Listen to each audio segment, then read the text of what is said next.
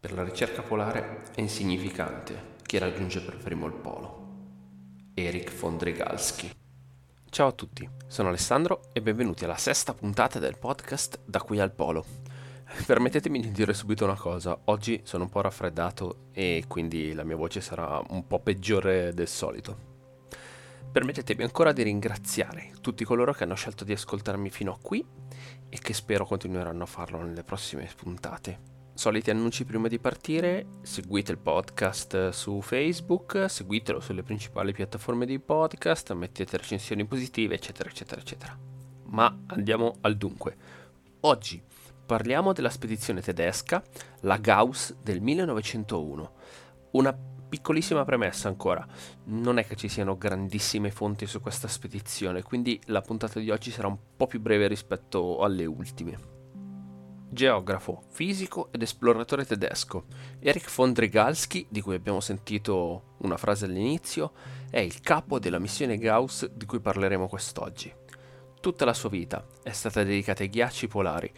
A lui non importava se fosse polo nord o polo sud, basta che facesse freddo organizzò intorno al 1891 una spedizione in Groenlandia insieme ad altri fisici tedeschi e al suo rientro fondò un istituto geografico che riuscirà a dirigere fino alla sua morte.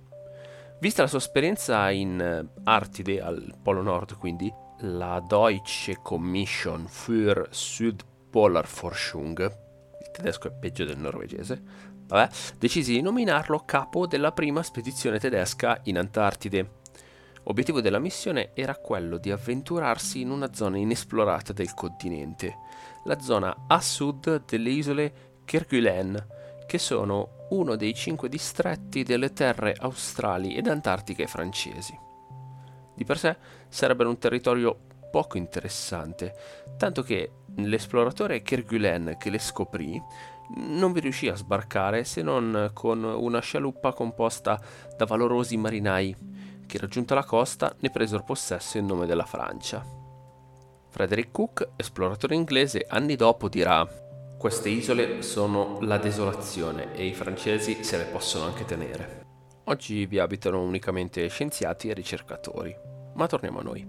L'obiettivo era quindi l'esplorazione di questa parte nord del continente, quella che sta un po' verso l'India. La missione fu completamente finanziata dal governo tedesco, compresa la nave di nuova costruzione, che venne intitolata a Carl Friedrich Gauss, matematico, fisico ed astronomo tedesco. La nave era un tre alberi con motore da 325 cavalli, per l'epoca e per la sua concezione, una nave splendida ed enorme, lunga più di 45 metri e dove ogni ufficiale aveva la sua cabina, così come ogni scienziato. Vi erano anche due sale aggiuntive per il pranzo e per i momenti di socialità. Poppa e prua in più erano rinforzate con elementi in acciaio per resistere alla pressione del pack polare e i legni pregiati erano un po' ovunque. Tutto questo però portò a qualche problema di navigazione, soprattutto nel mare congelato dell'Antartide.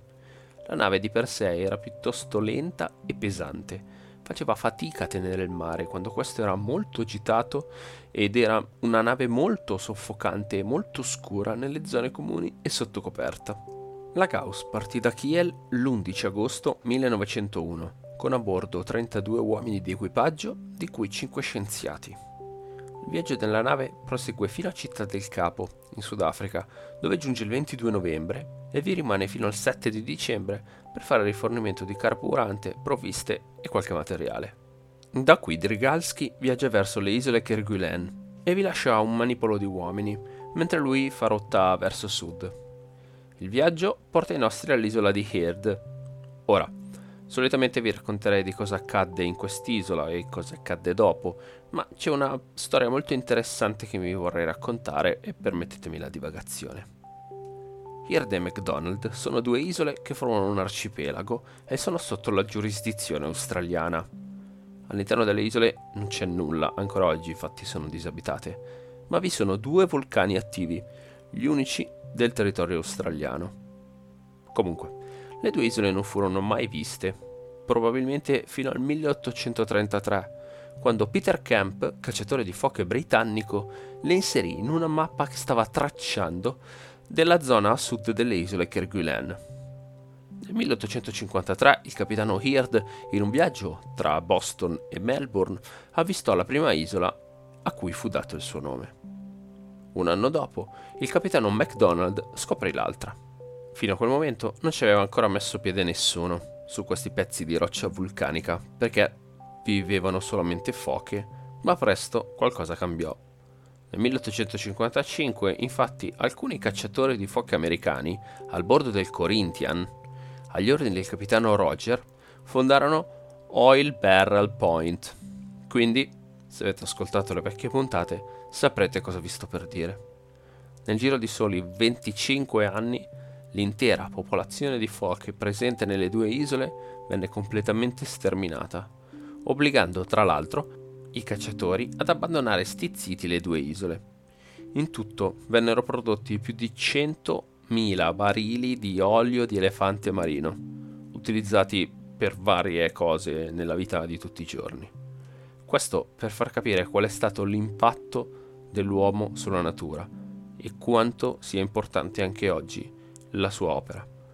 Oggi le due isole sono, per fortuna, patrimonio dell'umanità dell'UNESCO. Torniamo alla Gauss. La tappa nell'isola Heard permise agli scienziati di studiarne la geologia, la flora e la fauna del luogo, ormai principalmente uccelli. Nel febbraio del 1902 Drygalski riprese il suo viaggio verso sud, raggiungendo la terra che oggi si chiama Terra di Guglielmo II, così chiamata in onore del Kaiser che aveva finanziato la spedizione con oltre 1.200.000 Goldmark, la moneta tedesca del periodo. La terra di Guglielmo II, guardando la carta dell'Antartide, è quella tutta ad est, nella zona destra, praticamente la parte tonda, diciamo così, del continente. Dal 22 di febbraio le cose iniziarono a complicarsi per la missione, con una sempre maggiore difficoltà a navigare nel PAC, fino a quando, il primo marzo, la Gauss resta definitivamente bloccata nei ghiacci a circa 70 km dalla costa. Nonostante i grandi sforzi dell'equipaggio di liberare la nave, anche grazie all'uso di esplosivi, divenne presto chiaro che si sarebbe dovuto trascorrere lì l'inverno polare. Per molti esploratori potrebbe essere un problema, ma qui abbiamo a che fare con dei tedeschi, e via di stereotipi, che iniziano subito un'intensa attività di ricerca scientifica riguardante il meteo e la fauna locale, che sono principalmente pinguini. Riescono anche a costruire delle baracche, per l'osservazione magnetica ed astronomica. Ma non ci si ferma certamente qui. Vengono fatte ovviamente delle spedizioni terrestri lungo la costa e viene individuato un vulcano, ormai estinto, che sarà chiamato Gaussberg. Dopo qualche settimana, il 29 marzo, lanciano in cielo un pallone aerostatico con cui riescono a raggiungere i 500 metri d'altezza e da cui riusciranno anche a scattare una bellissima fotografia della Gauss intrappolata tra i ghiacci. Potete vedere la foto sulla pagina Facebook da qui al polo oppure su una qualunque pagina di Wikipedia che parli della spedizione. Lo stesso pallone venne usato ancora una volta da due scienziati, Ruser e Filippi, per pianificare ed osservare la zona intorno alla nave, ma da quella volta non fu più utilizzato. Il Gaussberg, il vulcano di cui prima, era il punto più a sud raggiunto dalla spedizione che non cercherà mai di raggiungere il polo sud geografico, come abbiamo sentito dalla frase in apertura di puntata. Drygalski, che scalò la vetta del Gaussberg, disse che il paesaggio era completamente ghiacciato e con solo lo sperone del Gaussberg a svettare soprattutto il bianco. Passato un inverno polare, come ormai siamo abituati a conoscere, la Gauss riesce a liberarsi dai ghiacci nell'estate antartica dell'anno successivo. Ma come trascorsero l'inverno? abbiamo detto che la nave era piuttosto grande e che vi era tanto spazio per rimanere un po' soli, elemento assolutamente fondamentale quando si occupa uno spazio così ristretto per molto tempo. Sorsero anche diversi club per distrarsi, come quello dei fumatori e dei giocatori di carte. Vennero anche organizzate conferenze e feste, come la festa di mezzo inverno. Drigalski era molto attento ed aveva pianificato al meglio il viaggio.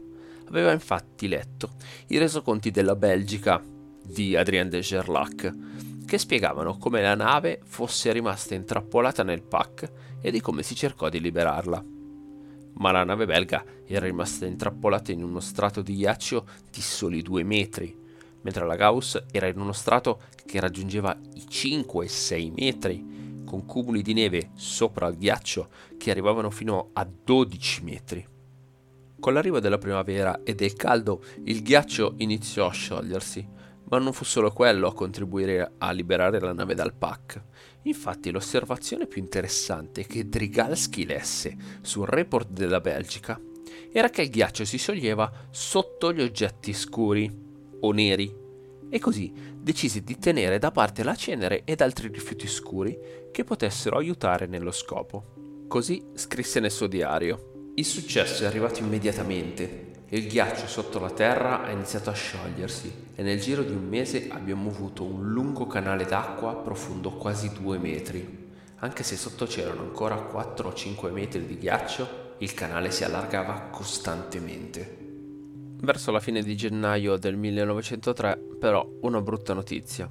Ci fu una fortissima burrasca che chiuse il canale che si era appena aperto sotto la nave. E dopo una settimana, quindi il 28 gennaio, tutta la zona intorno alla Gauss iniziò ad andare alla deriva, con la nave intrappolata al centro. Ma l'8 febbraio Drigal si scrisse Abbiamo sentito all'improvviso due scosse brusche in rapida successione. È stata una rivelazione e con un grido il ghiaccio si sta rompendo sono saltato fuori sul ponte. Viene così raggiunto il mare aperto il 16 marzo del 1903 Drigalski e i suoi avrebbero anche avuto l'intenzione di trascorrere un secondo inverno nel continente, ma non avevano sufficienti provviste e così decisero di partire verso Città del Capo per fare rifornimento e poi tornare in Antartide. Ma una volta giunti in Sudafrica, l'ambasciatore tedesco comunica loro che il governo ha impedito che venissero erogati ulteriori finanziamenti, bloccando così il progetto di poter proseguire per un altro anno il lavoro. Drigalski decide quindi forzatamente di rientrare in patria ed attraccherà a Kiel il 23 novembre del 1903. Bene, ora che siamo tornati, vediamo un po' quali furono le conseguenze di questa missione. Partiamo dal fatto che venne esplorata una terra fino ad allora completamente sconosciuta ed inesplorata. Le isole Kerguelen ed Eerd erano già state viste, ma nessuno aveva fatto studi approfonditi sulle isole stesse. I dati di Drigalski e dei suoi scienziati furono così importanti, così ben descritti e così organizzati che lo stesso Drigalski scrisse 20 volumi e due atlanti per raccontare la spedizione e raccogliere i dati raccolti. Di tutt'altro avviso era però il Kaiser Guglielmo II, che voleva un grande risultato per il suo secondo Reich. Sperava che quantomeno i suoi uomini raggiungessero un nuovo Farther South, invece si fermarono solamente a 66 gradi e 2 primi sud, contro gli 82 gradi e 17 primi raggiunti dalla spedizione britannica di Scott negli stessi anni. È scontato dirlo, ma il polo si trova a 90 gradi esatti, quindi parliamo di miglia e miglia di distanza. Nel proseguo della sua vita, Erich Dagobert von Drigalski non abbandonerà mai la vita nei ghiacci, come abbiamo già detto. Infatti, nel 1910 partecipò, sotto la direzione del conte Zeppelin, sì, quello dei dirigibili, ad una spedizione nelle isole Svalbard. Parliamo però di Polo Nord. Ricevette anche il riconoscimento della medaglia dell'Ordine di Massimiliano per le scienze e le arti. Evito di leggervelo in tedesco per il vostro bene. La sua vita terminerà poi nel 1949 a Monaco di Baviera. A questo grande uomo tedesco sono intitolati ad oggi un'isola in Antartide, un ghiacciaio, una lingua glaciale ed un cratere sulla Luna. Ormai in questa puntata sto elencando una serie di cose curiose che ho scoperto in giro. Il ghiacciaio Drigalski non si trova, sorprendentemente, nella zona scoperta dall'esploratore stesso, ma dalla parte opposta, nella terra di Gram, nella penisola che punta al Sud America. Altro piccolo spunto di interesse. Se tutti sappiamo cosa sia un ghiacciaio, non tutti forse sappiamo che cosa sia una lingua glaciale, io compreso.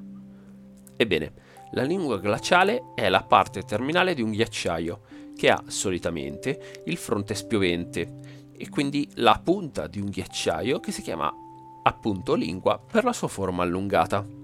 Nella descrizione dell'episodio trovate il link alla pagina di Wikipedia che lo spiega meglio di me.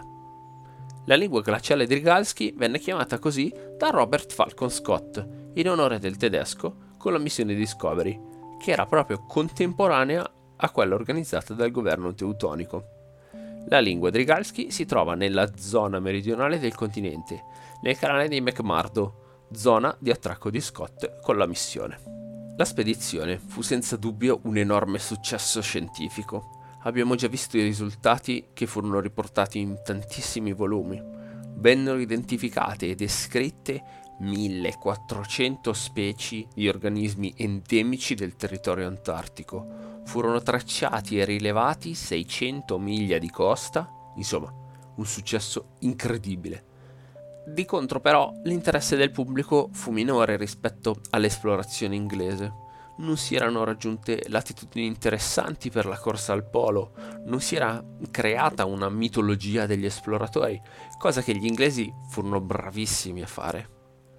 È un peccato che così poco si conosca anche oggi di questa scoperta. È un peccato per la storia, per Drigalski e per il suo equipaggio stesso. Io ci ho provato a dare il mio piccolo contributo alla narrazione storica. Vi ringrazio di essere stati qui anche oggi, vi chiedo ancora scusa per la mia voce peggiore del solito, vi do appuntamento alla prossima settimana con la spedizione svedese di Otto Nordenskjold e la nave Antarctic. Grazie ancora di tutto il sostegno che mi date e quest'oggi vi lascio con la frase riportata da Drigalski eh, dopo aver volato con il pallone aerostatico a 500 metri di quota. Lassù faceva così caldo che potevo anche togliermi i guanti. La vista da quell'altitudine era grandiosa. Potevo vedere il Gaussberg appena scoperto e potevo dare la mia descrizione via telefono al ponte della nave era l'unico punto di riferimento senza ghiaccio nella zona circostante.